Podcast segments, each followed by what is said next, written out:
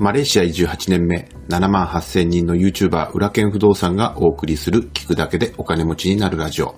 過去出版した本は16冊、累計31万部超は不動産業界日本一を誇ります。不動産投資のほか国内外で5社を経営する現役社長の裏剣が、ファイヤーを目指すあなたのために具体的な方法論やお金と幸せについても語ります。まずはお知らせをさせてください。え2月1日から競売不動産セミナーの教材を販売開始しました。2月いっぱいはかなりのお値引きで販売しておりますので、え詳細はこちらのチャプターリンクに、えー、貼っておきましたので、興味がある方はぜひご覧ください。現在のところ、競売物件はまだ多くはありませんけれども、これからコロナの影響でローンが返せなくて競売に流れてくる物件は多くなると思います。え競売物件はですね、市場価格よりもだいぶ安く買えるんですけれども、まあ、どうやって物件を調べたらいいのかとか、事前の調査の方法とか、え入札の方法とか、占有者がいた時にどう対処すればいいのかとか、えー、競売でも銀行優勝をつけられるのかどうかなどですね、今まで知りたくてもどうやって勉強すればいいのかわからなかった競売について、すべて学べる全部入りのコンテンツになっております。えー、ぜひですね、興味のある方はリンクをご覧いただければと思います。ところであなたはこだわりってあります？こだわりっていうか僕の場合はちょっと偏りが激しいんですよね。例えば着るものは同じで大体黒が多いですし、外食で行くお店も大体同じところに行くんですよね。毎日の食べ物も大体2、3種類をローテーションしていて、全く味気のない普段は生活しています。服が黒いのは普段は人に会わないので別におしゃれをする必要もないですし、えー、黒だと2、3日着てもね、汚れが目立たないので、なんで、どうしても黒に偏っちゃうんですよね。で、服のブランドもですね、ジーンズとかも、大体同じブランドのものですし、シャツを買うときも同じシャツをですね、3、4枚まとめて買ったりするんですよね。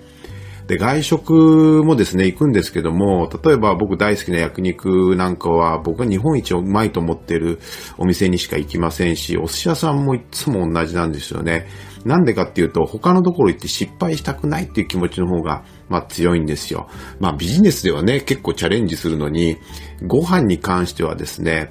えー、自分がうまいと思うところにしか、まあ行かないっていうか、他にもあるかもしれないんですけども、僕はもう、数々、まあ、この50年いろんなものを食べてきて、焼肉と寿司はここっていうのが決まってるんでね、まあそこに、まあ行くわけなんですけども、毎日の食べ物もですね、最近はあの、エンドウ豆のパスタか、オートミールが主食になってまして、オートミールはご飯のようにね、あの、ちょっと水で湿らしてチンするとご飯のように膨らむので、まあ、それを食べて必要な栄養素とカロリーを、まあ、きっちり測ってですね、まあ、やってるんですよね。で、チキンとサラダも、まあ、その栄養素とカロリーを割り出すということで、まあ、やってるんですけど、まあ、もう、ほとんどなんか鳥の餌みたいな感じで毎日ね、あの、同じものを取ってるんですよね。で、最近オートミールにハマってて、オートミールをたくさん食べてたらですね、あの、痒くなっちゃってですね、どうやらなんかアレルギー反応のようなんですよね。あんまりやりすぎは良くないなっていうのはあるんですけども、まあなんでこんなに偏ってるのかっていうと、まあ自分のあまり興味のないところに脳のバッファーを使いたくないっていうのがあるんですよね。まあもちろん食べ、食べ歩きは好きなんで、月に何度かは、あの、行ったことないお店に行ったりするんですけれども、あの、もう焼肉、寿司、まあ、それ以外で毎日食べるものって言ったら、大体同じものをローテーションしていくっていう感じなんで、本当に、まあ普段はつまんない、え生活をしています。じゃあ、裏剣は何に興味があるのかっていうと、まあ結局、あの僕のね、人生をかけてのミッションである不動産の知識をすべての人にっていうことを、まあ、えー、達成するためのことにですね、興味があるわけなんですよね。うん。まあまあ、あの、他にもね、興味のあることありますけれども、まあ、とにかく、あの、着るもの、毎日食べてるものはですね 結構質素だということですね。はい。あなたのこだわりは何でしょうか？ぜひコメントもいただければと思います。さて、今日の本題なんですけれども、科学的に運を良くする5つの方法ということで、えー、実は昨日ですね、運が、運をつかむ方法についてお話したんですけれどもね、えー、ちょっとおさらいをすると、運をつかむためには努力は最低限必要ですよと。で、努力をすると、まあ、運が、まあ、チャンスをつかむ列に並ぶ権利があるということですね。ただ、そこに列、列に並んだからといって、チャンスをものにできるかどうかはわからないと。なので、信じて努力するしかないというお話でしたよね。うん。ただですね、実は科学的にこの運、チャンスをゲットする列に並んで、要はその列を横入りしてですね、運をゲットできる5つの行動パターンっていうのがあって、これはですね、スタンフォード大学の心理学の教授で J.D. クランボルツ博士っていう方がいらっしゃるんですけれども、その方が、まあ、研究の結果ね、あの提唱している計画的偶発性理論っていうのがあるんですよ。で、この5つの行動パターンに当てはまる人は、総じて運がいいっていうことなんですよね。で、これをですね、ぜひ皆さんに紹介して、ぜひ、あの、僕のリスナーの皆さんは運が良くなっていただきたいと思うんですけども、5つ、その5つって何かっていうと、まず1つ目は好奇心なんですよね。ワクワクすることをやってますでしょうか？ということですね。まあ、例えば、えー、うちの会社で、えー、以前、あの、カンボジアのアンコールワットっていうところに行ったんですよね。でそこに露店で、えっ、ー、と、なんかゲテモノのですね、ゲテモノ食いみたいなのがあったんですよ。サソリの揚げたやつだとか、あるいは幼虫とかね。で、普通は嫌じゃないですか。でも、えー、まあ食べ物として売ってるので、試してみようぜ、みたいな話になるわけですよ。そうすると、サソリはエビみたいな香ばしい味がするし、幼虫はクリーミーで甘いっていうことに気づいたりするわけなんですよね。なんで、こういう好奇心に蓋をするんじゃなくて、えー、一歩踏み出してみると、そのワクワクに従って行動をとってみると、あ、サソリはエビみたいな味味がすると。幼虫はクリーミーで甘いじゃないかっていうことに気づくわけですよ。まあ、それが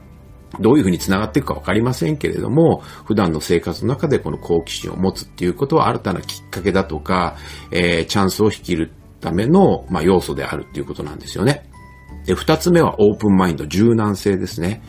例えばあなたの会社にもいないでしょうか。自分の意見を絶対曲げない上司ね。間違ってると思っても自分の意見を曲げない。でもね、こういう、あの、頑固な人っていうのは、そう言って運があんまり良くないんですよね。で、運がいい人っていうのは、部下の意見でもいい意見だったら、自分の主張をすぐに撤回をして、その良い意見をどんどん採用していくみたいな人の方が、やっぱり、